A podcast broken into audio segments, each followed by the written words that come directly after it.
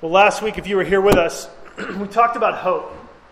Hope, this robust, transforming hope that Jesus gives us. And it's interesting because everybody wants to live by hope, but it's hard when you don't see your hope coming true. You know, when things that you hope for don't ever materialize. You hope that in the year 2013 you're going to grow spiritually. But what if you don't? You hope that you're going to grow closer to God, but, but then you don't. Um, you hope that you're going to win in your battle with an addiction or with a habitual sin, but you don't. You know, there's several reasons why people don't grow. There's several reasons why the things we hope for don't come true. Um, sometimes sin is the reason. You know, sin separates us from God, and if we don't confess our sins to Him, if we're not honest with Him about our sins, they act like a barrier until we confess and repent of our sin. Sometimes we don't feel close to God because we're not actually seeking Him. You know, we might want to be close to Him, but we're not doing anything to draw near to Him, right? We just don't spend time with Him. And so that can uh, sometimes cause us not to grow. And then there's other times where, you know what, those things just aren't the reason. Right? Because what happens if you've confessed your sin and you're trying? Right? You are seeking God. You know, you know you're not perfect, but your heart is for Him. Right? You want to live for Him and you're trying to live for Him. You, your heart is to have Him in your life, but still, you're not making progress. Right? Anybody with me here? Usually, when that happens, one of two things, there's, there's one of two responses. Um, oftentimes, people will just sort of throw up their hands and just go, you know what, forget it. Forget it. I've tried, it doesn't work for me. And this is why people leave the church. I actually have a, a friend, a close friend, whose testimony is yeah, you know what, I tried Christianity and it didn't work. And so sometimes we just sort of give up. There are people here who, if they had their choice, they wouldn't be here. Or maybe you're ready to just give up. Right? You might be on the verge. Because you know what? Try as you might, it doesn't work. Jesus isn't becoming closer to you. You're not experiencing hope. Other times, though, the second reaction people have is that you don't leave the church, but you settle. You settle you, say, well, I believe in Jesus, but this stuff about change and about growing and about God's blessings, it's just not true for me. So anytime you see it in the Bible, anytime you hear somebody talk about it, you think, oh yeah, yeah, that's what those other that's what other people, every other Christian maybe feels, but I don't. And it kills you to settle, but you think, well, I'm just waiting for heaven.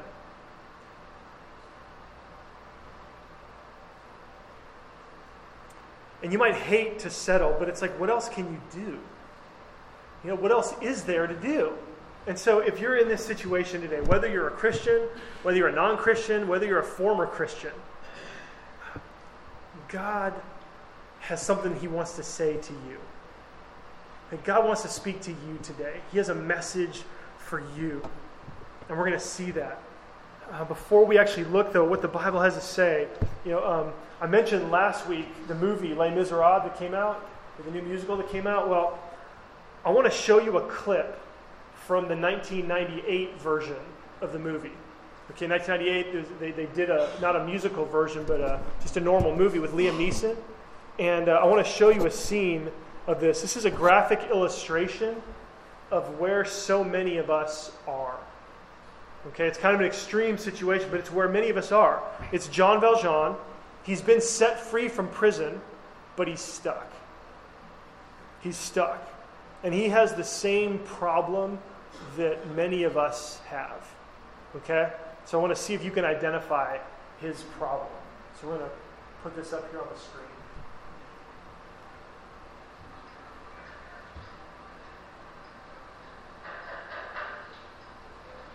We lost the lamp.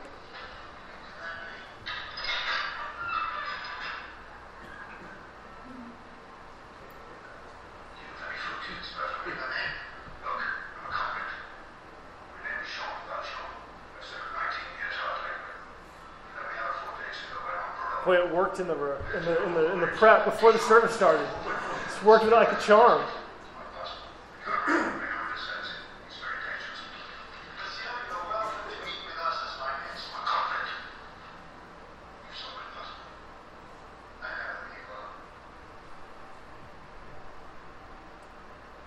You know, let's turn it up and just listen, and I'll narrate. So Jean Valjean's a convict. He's been set out. He's got to get to a place a long way away. He's on parole. And so he comes to this house, and this pastor lets him in, invites him to eat. And he can't believe it. So there they are. They're sitting at dinner. Can we get, or is the, is the volume gone now too?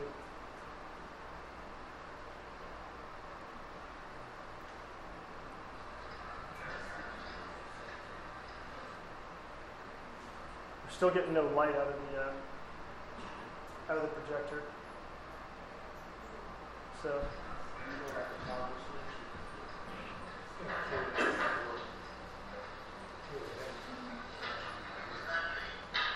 That's all right. Just kill it. Just kill Act it. it out. Act it out. So Jean Valjean has dinner with these folks, with the pastor and this other woman. And uh, they're like, Well, what crime did you commit? It's like, Well, maybe I murdered somebody. How do you know I'm not going to murder you? And the pastor looks at him and he says, How do you know I'm not going to murder you? Jean Valjean, was that a joke? The pastor says, I guess we're just going to have to trust each other. Jean Valjean says, Yeah, I stole bread, but I paid for it. 19 years hard labor. Um, and now I'm free. And they gave me this passport, and I have to get to Dijon, which is presumably a long, long way away. He's hopeless. He's hopeless. He's got nothing. He's hopeless. But then he says, You know what? A meal, a real bed to sleep in. Whoever you are, thank you. And so they go to bed, and the next scene is of Jean Valjean. He wakes up in the middle of the night, and he's sitting there tense. And he gets up, and he goes out to the dining room, and he steals the silverware. And he's in the process of taking the silverware out and putting it into, the, into his bag. And he hears a noise, and the pastor is coming down the hall. He says, Is anybody there? And Jean Valjean hides. It's not much of a hiding place, but he sort of hides behind the cabinet where all the silver uh, was. The pastor comes out and sees Jean Valjean standing there. And they come face to face. And the look on Jean Valjean's face is this one of utter hopelessness. Because he's caught red handed. He knows he's in trouble. He knows what he's doing is wrong, but he doesn't know anything else to do. And so he decks the pastor and knocks him out. He takes the silver and he runs off. Runs into the night. And I think when you see this, when you experience this, when you hear the story of this, I mean, there's a truth, there's a reality that's missing from Jean Valjean's life. There's a reality that just he doesn't get. And the reality is something that we all struggle with. It's something that we all need to hear. And it's in Genesis chapter 2. But in order to actually understand and feel the power behind what, it's, what God says, we need to catch the context of Genesis chapter 1. So if you grab your bulletin on page 6, we're going to look at pieces of Genesis 1 and then look at Genesis chapter 2. It says there, in the beginning, God created the heavens and the earth. And God said, Let there be light, and there was light. And God saw that the light was good. And God called the dry land earth, and the waters that were gathered together he called seas. And God saw that it was good. The earth brought forth vegetation, plants, and trees, and God saw that it was good. And God made the two great lights and the stars, and God saw that it was good. So God created the great sea creatures and every living creature in the waters and every winged bird, and God saw that it was good. And God made the beasts of the earth according to their kinds, and the livestock according to their kinds, and everything that creeps on the ground according to its kind. And God saw that it was good. And so God created man in his own image. Male and female, he created them. And God blessed them. And God said to them, Be fruitful and multiply and fill the earth and subdue it, and have dominion over the fish of the sea and over the birds of the heavens and over every living thing that moves on the earth. And God saw everything that he had made, and behold, it was very good. Oh, and so, when God made everything in the beginning, right, in the beginning, before anything else, what God made was good, good, good, good, good, good, very good. Right? Good six times over, and then with a seventh time, there's a crescendo at the end. Right? Numerically intentional. The seventh good was very good. Well, then, Genesis 2 retells some of that same creation story, focusing on the creation of human beings. In Genesis 2, verse 8, it says, And the Lord God planted a garden in Eden in the east, and there he put the man whom he had formed. The tree of life was in the midst of the garden, and the tree of the knowledge of good and evil. The Lord God took the man and put him in the garden to work it and to keep it. And the Lord God commanded the man, saying, You may surely eat of every tree of the garden, but of the tree of the knowledge of good and evil you shall not eat for in the day that you eat of it, you shall surely die. Then the Lord God said, It is not good that the man should be alone. So, in the midst of all the good that God made, right? You think about the beauty, the color, the vibrant, teeming life. There is one thing that's not good. It's not good that man should be alone. That's the bottom line that we need to grasp if we're ever going to make progress in our spiritual lives. Okay? In your struggle with sin, in your efforts to see Jesus, to show him to others, the reason that we often struggle is because it's not good for you to be alone. That's the bottom line. God says it's not good for you to be alone being alone contributes more than just about anything else to the struggle that you have with sin. we think about this for Jean Valjean and Les Mis, he was alone. He had no one, desperate, nowhere to turn, no hope. That's what drove him to do what he did. Doesn't necessarily excuse his behavior, but it explains it. Like, what drives people to do things? It's this kind of desperation. It's not good for him to be alone. It's not good for someone to have no one to turn to. Right? It's not good for someone to live in isolation.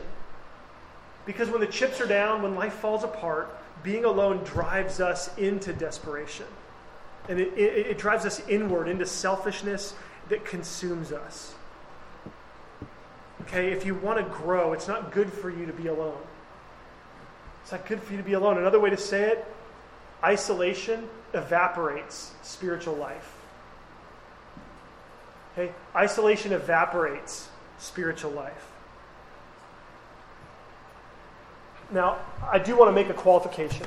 In Genesis 2, when God says this, he is describing the, the sort of the origins of, of woman, of women. Okay, this is the precursor to him creating Eve out of a rib from Adam. Okay, and so this passage specifically is talking about the creation of the family, right? Male and female. God, we saw in Genesis 1 that God made man in his own image. In verse 27, male and female, he created them. And so we're getting details on how that happened. And so Genesis 2's, if you're going to interpret it, it's designed to teach us um, about marriage. It's designed to teach us about a husband and a wife. Um, but it's interesting because if we look at the context, okay, what God says here about the creation of the woman is that she is necessary for Adam to be able to complete his mission. Okay? God gave Adam a mission, right? It was a mission, and Adam could not complete God's mission by himself. Okay? Adam could not do what God called him to do alone. Okay, God told Adam to be fruitful and multiply and fill the earth and subdue it. Okay, he couldn't do that by himself. So that phrase, verse um, 20, it's in verse 28 be fruitful, multiply, fill the earth, and subdue it, have dominion over the fish and the birds and the sea creatures and everything thing that moves on the earth. There's a number of things involved in that. So God's mission to humanity at the beginning was populate the earth. That's the one everybody like understands. But more than that, God's call to humanity was to rule and govern the earth. Okay? To rule over it, have dominion. Right? subdue the earth, have dominion over the earth, so to rule and govern it, they were called to bring out the best of the earth. You know, I can imagine and understand God saying, Boy, to Adam and Eve, you have no idea what I have hidden in this. This world is your oyster. Like, go hunting for it and bring out the best of it. And we see from early on that in, like musical instruments were created. There was an appreciation of gold and precious stones right? And so God had put beauty and wonder into the world. and their mission, part of their mission was, um, part of their mission was to bring out the best of the earth. And in all of this, so populating the earth, ruling and governing, bringing out the best of the earth, in all of this, people were called to be the image of God. Okay? Because God, God made man in his image. Uh, male and female, he created them. And so, in all of this, people are called to image what God does. And the bottom line here is that does it work? So, keep going. Here's the bottom line perfect timing. Keep going. keep going. Bottom line, gotta be alone. Isolation evaporates spiritual life. Did you write that down? Okay, it's about. Okay, this is the mission. Populate the earth, rule and govern the earth, bring out the earth's best. And in all of this, image God, right? But here's the kicker. Next slide. Man wasn't designed to do these things without woman. Any of them. Okay? Woman is not needed just for this. Write that down. Think about it. The best rulers are rulers who understand both male and female. The best governors understand both male and female. Bring out the earth's best. There are things that men will bring out of the earth more naturally. There are things that women, I'm talking about stereotypes, but they're stereotypes for a reason. There are things, and there are things about the earth and about life in general that women more naturally bring out than men. And so, in all of this, to fully image God, humanity's call. It was necessary, it was not good for man to be alone. And so we can apply that in our understanding of spiritual development and our understanding of discipleship. Okay? Because in discipleship, it's not good for us to be alone. Okay? In our struggles, in our pain, in our difficulties, it's not good for us to be alone when life gets difficult, or even if things are going well for us, when things are going well for you, it's still not good for you to be alone. Because isolation evaporates spiritual life. Okay, now, I'm not talking about the fact that we all need to have a personal relationship with Jesus. Okay, there are times, even Jesus, he left the crowds to go be alone, right, with his Father. So I'm not talking about that. That's a different sermon for a different time. Like, you know what I'm saying? Like, God has not designed us to live our lives in isolation from relationships, from friendships. We all need the support of friends. Now, it's interesting because you might think, wait a minute, hey, I'm not as bad as Jean Valjean. I'm not as bad as that. I can get along fine on my own. Well, I want you to think about something. The passage that we're looking for, the time when God said this, this is in Genesis chapter 2. Okay, this is before the fall into sin. Right? This is before the world and relationships were wrecked by sin. Okay, so even before the fall, even before sin entered the world, people needed each other. Okay? Next slide. Look at this. We don't need relationships because we're broken. We need relationships because we're human. Even before the fall, it's not good for man to be alone. Even in the absence of sin, it's not good for you to be alone. And you need relationships. And, and I mean, don't we understand that? Like, don't we get that? Because how often is it? I mean, the, the phrase is that when you're in community, our sorrows are divided, but our joys are multiplied. So when things are good, you share it with a friend and you're carrying a burden together. When, I say that backwards? Sorry, when things are bad, you divide it. You're both, you're two people now carrying a burden together. Right? But when things are good, you share it with somebody, now they're excited. Now they see it. And so even when things are good, it's not good for you to be alone. And so if you want to grow, if you want hope to fill your life, it's not good for you to be alone. Okay? What kinds of people, think about this, this is a trick question. What kinds of people say that God is not enough? Think about that. What kinds of people say God's not enough? Look, I know He's great, but you need God and, right? Isn't that like a sign that something bad's coming? What kinds of people say God's not enough?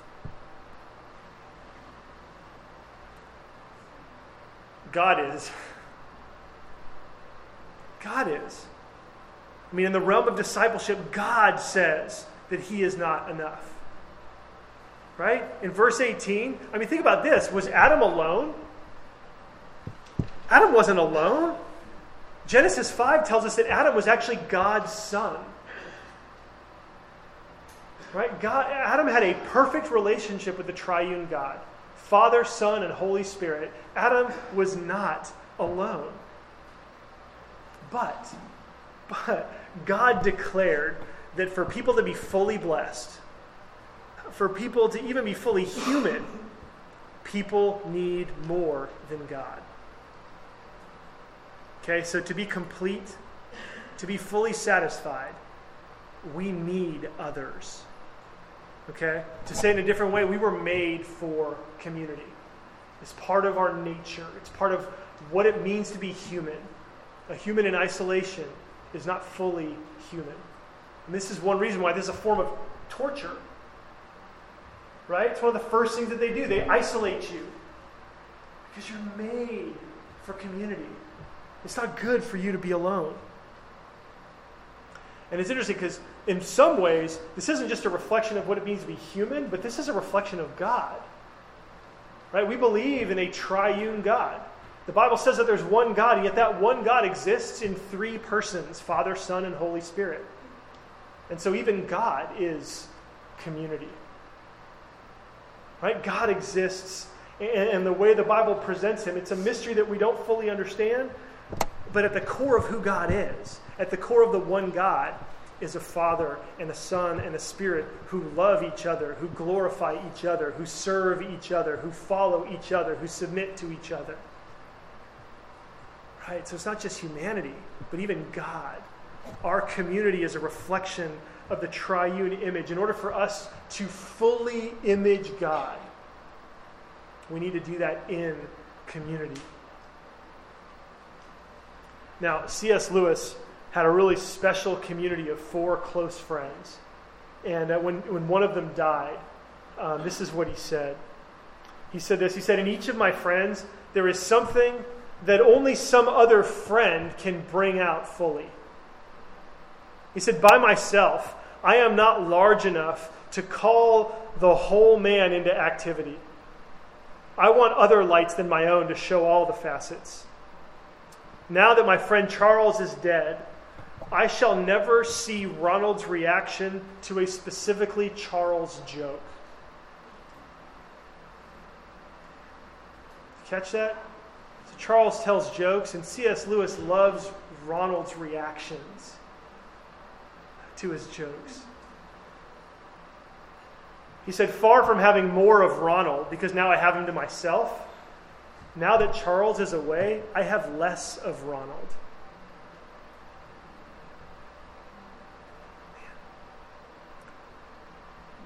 The reason that strikes something in your heart is because you know this. You want this. You want to have relationships friendships with people who can bring out not only the best in you, but the best in each other.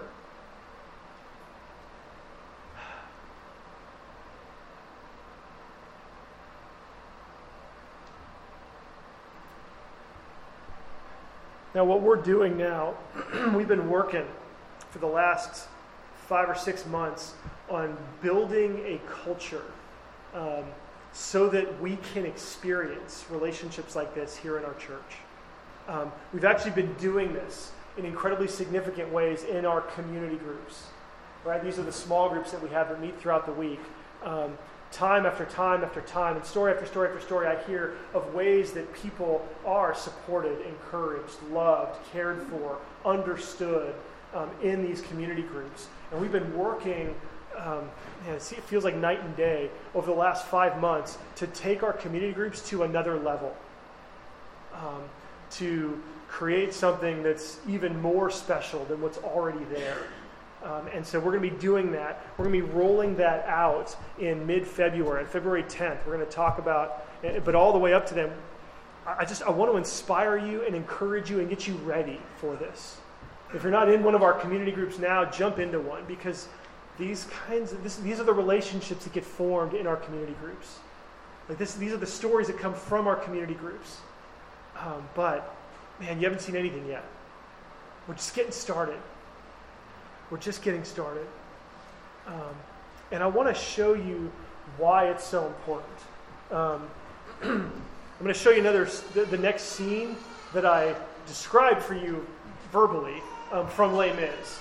So after Jean Valjean um, hits the pastor, runs off with the silver, this next scene shows you what happens next.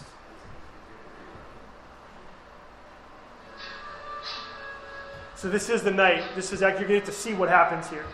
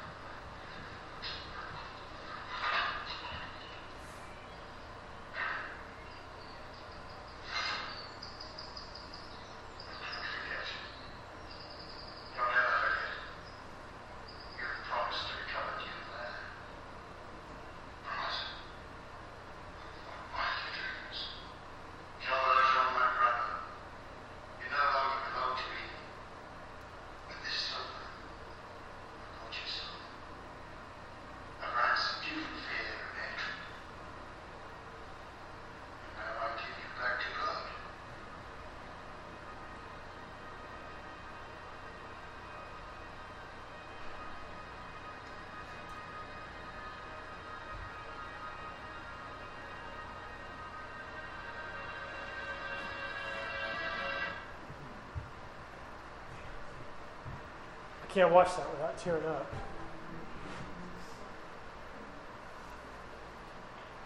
Do you want to know why you need to be in relationships? Like why it's not good to be alone? It's because you need people in your life who will give you grace.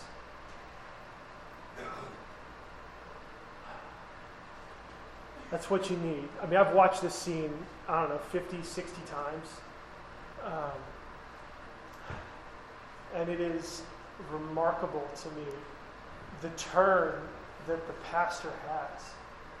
Like, all of a sudden, he just, it's like he wasn't even, I, I, I don't know at what point he came up with this plan to be gracious to Jean Valjean. I have no idea, but all of a sudden, what he gives Jean Valjean is grace.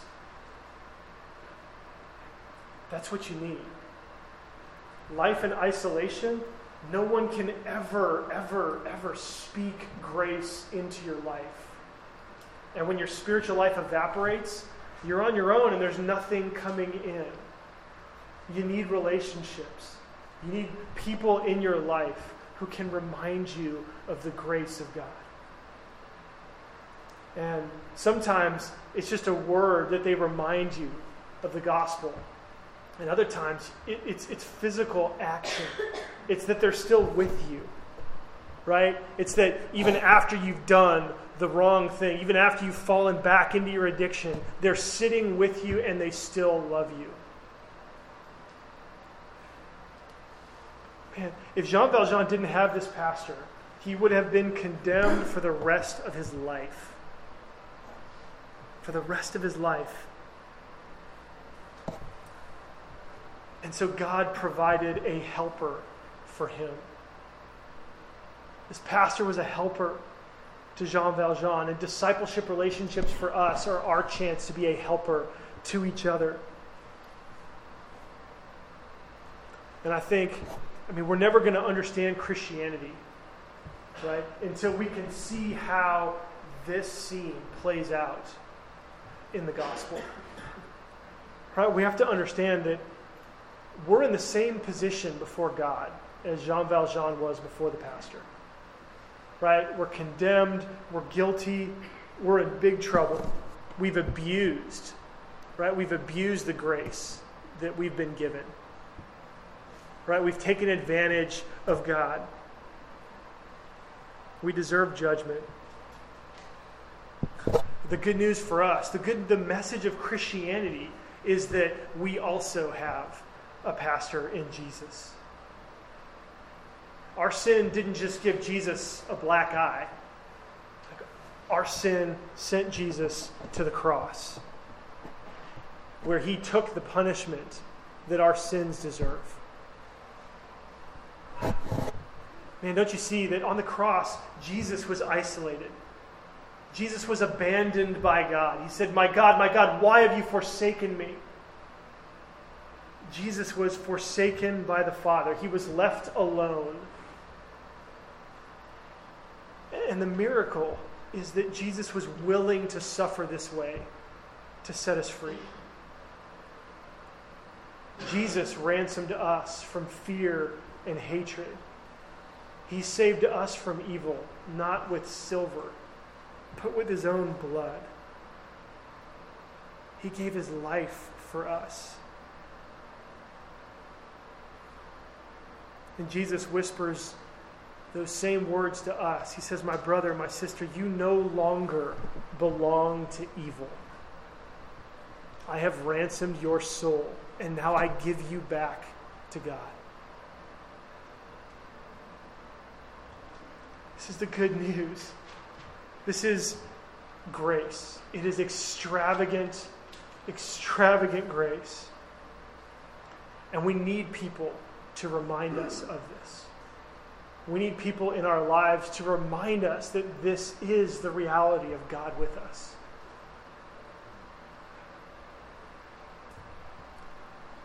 And again, I say, like, this is what our small groups are for.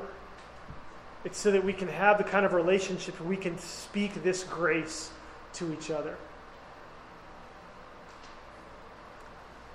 It's interesting because it's not good for us to be alone because we need people to speak grace into us. But it's also not good for us to be alone because we need to be speaking grace into others. Okay, it's not just you who suffer when you're alone. But you actually aren't providing the grace that God wants to give to others if you're in isolation.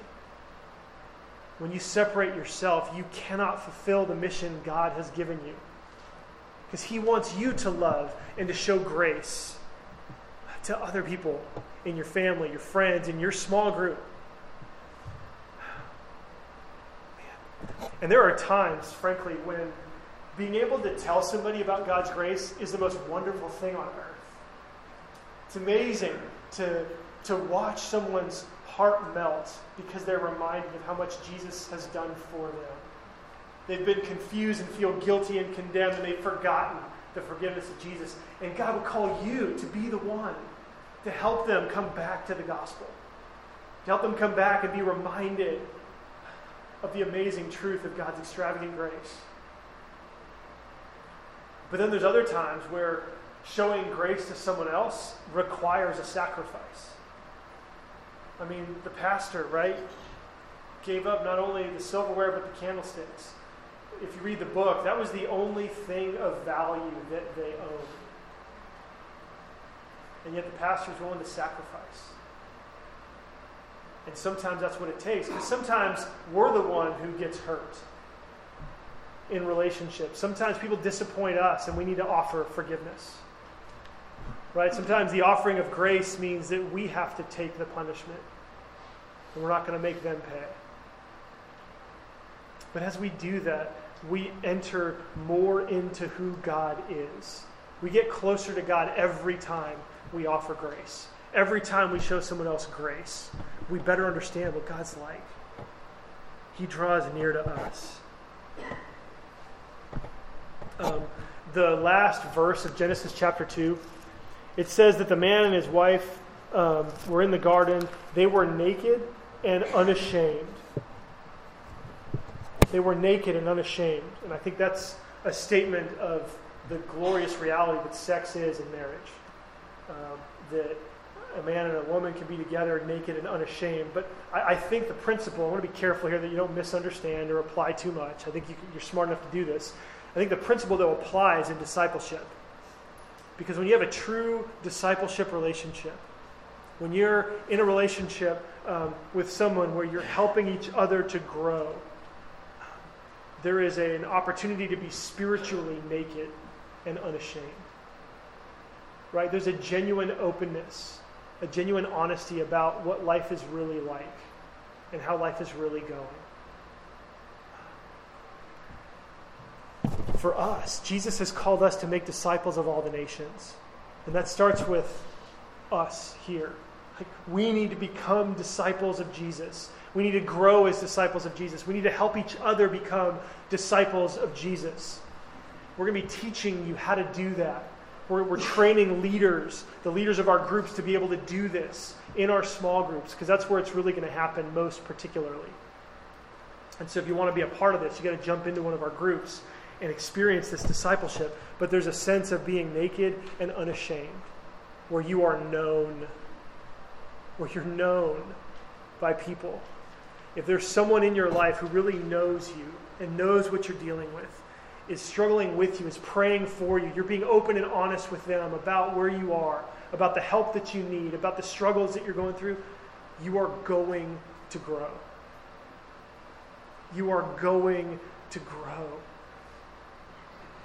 It's a guarantee. This is how God helps us to grow. And the frustrating thing is that sin causes us to do the opposite. We run from community. We don't want to admit it, you know, because, oh man, I'm the only one struggling with this. Or no one's ever done this before. Or, I mean, you fill in the blank, right? Every excuse that we could possibly have. You don't know my past. You don't know what I'm like. You don't know what my present is. You don't know what I struggle with. I mean, every excuse we can to separate from other people. Jesus says, Look, I know you. You have my grace. And I'm going to put you in a family of people who have also experienced my grace. And my grace is the same for you as for them. If you come together, if you want to grow, you need to be vulnerable. You need to get to a place where you're able to share what's going on in your life. Because when you let other people in, that's how you share a burden. And as lives begin to overlap, as meaningful sharing happens and takes place, like that's, that's where you grow. I mean, naked and unashamed, it doesn't mean that you're perfect. Right? It doesn't mean that you have no sin to be ashamed of. No, no, no, no. It means that you're honest about your sin and you're honest about your desire to be free from it. Does that make sense? You're in a relationship where, yes, this is where I struggle, and you know what? I hate this. I don't want to do it. I'm doing everything I can in my power to grow from it. Right? If you can say that, then in the gospel you are naked and unashamed. Naked and unashamed. And God's at work in your life, and He wants you to experience the power, the transforming power of community. Because here's what's interesting is that even if your addiction doesn't go away, right? Even if your struggle continues and you don't completely stop sinning, right? Even if you never grow out of that sin, the power of being together, the power of fostering the kind of relationships that we're talking about, it will give you hope and joy because if you have these kinds of relationships, you will grow in just about every other area of your life. You will see God working. And though you may not be satisfied with your progression in this one particular area, you will see God's work. His fingerprints will be all over the rest of your life. And as I thought about that, I thought about that. I got one more slide. Sometimes our ongoing struggles, I think, are allowed by God to keep us in community, to keep us from being alone.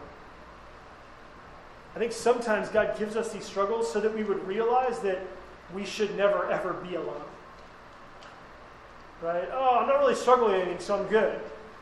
But sometimes God keeps us in the midst of a struggle. He doesn't take away the struggle from us because He knows that it's the struggle that causes us to keep going back for community to go back for help, to go back to confess, to keep that practice alive in our lives. Does that make sense? So I think God has this bigger picture that He'll even use our sin. Even our sin, He'll use our sin to keep us in powerfully transforming community. It's about us encouraging each other to sit at the feet of Jesus. Pray with me.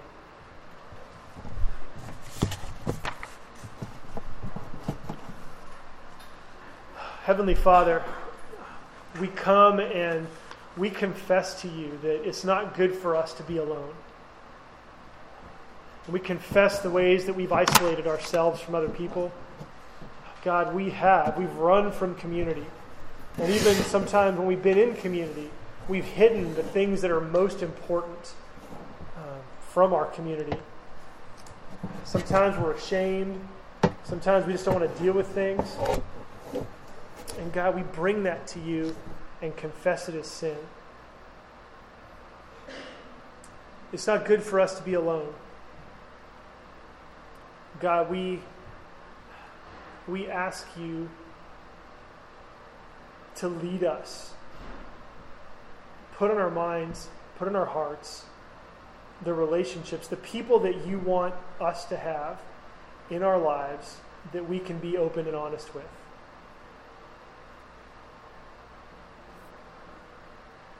Father, speak to us. And help us not to leave here.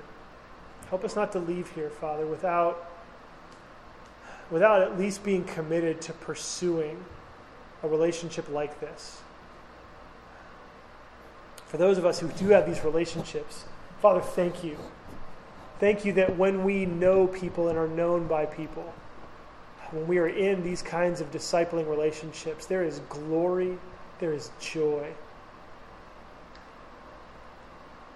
Father, we hope, we hope together that you will lead each one of us so that we would have identifiable people in our lives that are pouring into us and that we can pour into as well. In Jesus' name, amen.